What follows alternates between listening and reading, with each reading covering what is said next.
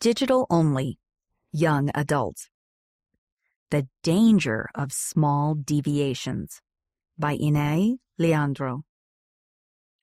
Spiritual carelessness can slowly steer us away from the covenant path. One late night, I was going home by bus.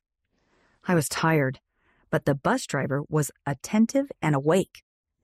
Then I noticed how treacherous some of the roads were there was no shoulder, just the opposite lane on one side and a huge cliff on the other. Any deviation from the road could cause either a serious accident with oncoming traffic or a tragic plummet off the cliff. I noticed that the driver never went out of the highway lines, never once veering to the potential harm of either side. I started to think about how much our lives are like this situation. Temptations can, at times, surround us from all sides as we travel through life on the covenant path and move toward our eternal destination. And just as the bus driver needed to stay in his lane to get us safely to our destination, we need to stay in the lines of the gospel that protect us from spiritual tragedy on our journey.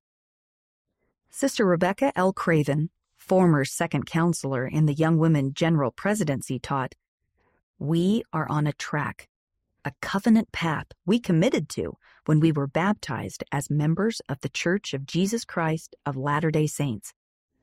Although we may encounter occasional obstacles along the way, this path will keep us moving toward our prized eternal destiny if we stay firmly on it. The risk of becoming casual or careless. Some mistakenly believe that small deviations from the covenant path are not a big deal and don't lead to significant consequences. However, this is not true. This mindset is exactly what Satan wants us to believe that stepping across the line and into the path of oncoming danger, even just once, won't harm us. However, as President Dieter F. Uchtdorf warned when he was the second counselor in the first presidency, through years of serving the Lord and in countless interviews, I have learned that the difference between happiness and misery in individuals, in marriages, and families often comes down to an error of only a few degrees. Of course, because of our Savior Jesus Christ, we can always turn to Him and repent and make a course correction when we make mistakes, because we are all imperfect. But striving to stand in holy places means that we value that gift of repentance and are learning from our mistakes. Because of the distractions and voices of the world, if we are not constantly inviting the Spirit into our lives, we are at risk of becoming casual or careless in our discipleship and making small deviations from the covenant path. Sister Craven shared a perspective on this when she said, The world is laden with distractions that can deceive even the elect.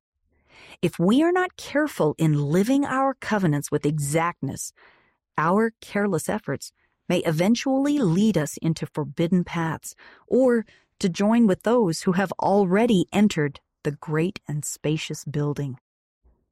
We can rationalize all we want, but the fact is, there is not a right way to do the wrong thing. Staying with Christ. My bus driver knew that diverting from his lane could have harmful outcomes, and because of that, he would not deviate from his path. Having a similar mindset about worldly temptations and distractions can help us to avoid situations that could put ourselves or others in spiritual jeopardy. In the Old Testament, the people of Israel were committed to doing whatever the Lord commanded after being saved from Pharaoh's armies.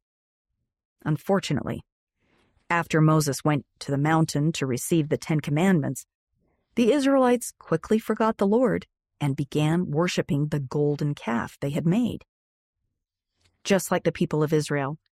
Veering off the covenant path can happen quickly if we aren't careful. it's important to ask ourselves how committed we are to doing what Jesus Christ has asked. Maybe this includes considering if we are making time for Him and Heavenly Father every day, or reviewing what habits or distractions we can let go of. Checking in with ourselves and how committed and willing we are to stay on the covenant path can help us stand firm. Sometimes, like Nephi, we do not always understand the why behind all Heavenly Father asks us to do. However, we can trust that He loves us and wants us to stay on the covenant path so we can return to Him. He knows the end from the beginning, which means we can exercise and hold on to faith that He knows what is best for us, even when we are faced with temptations. If we show Heavenly Father and Jesus Christ our commitment through following their commandments and prophets, trusting them, and inviting the Spirit into our lives each day, we can continue confidently and safely along the covenant path to our eternal destination.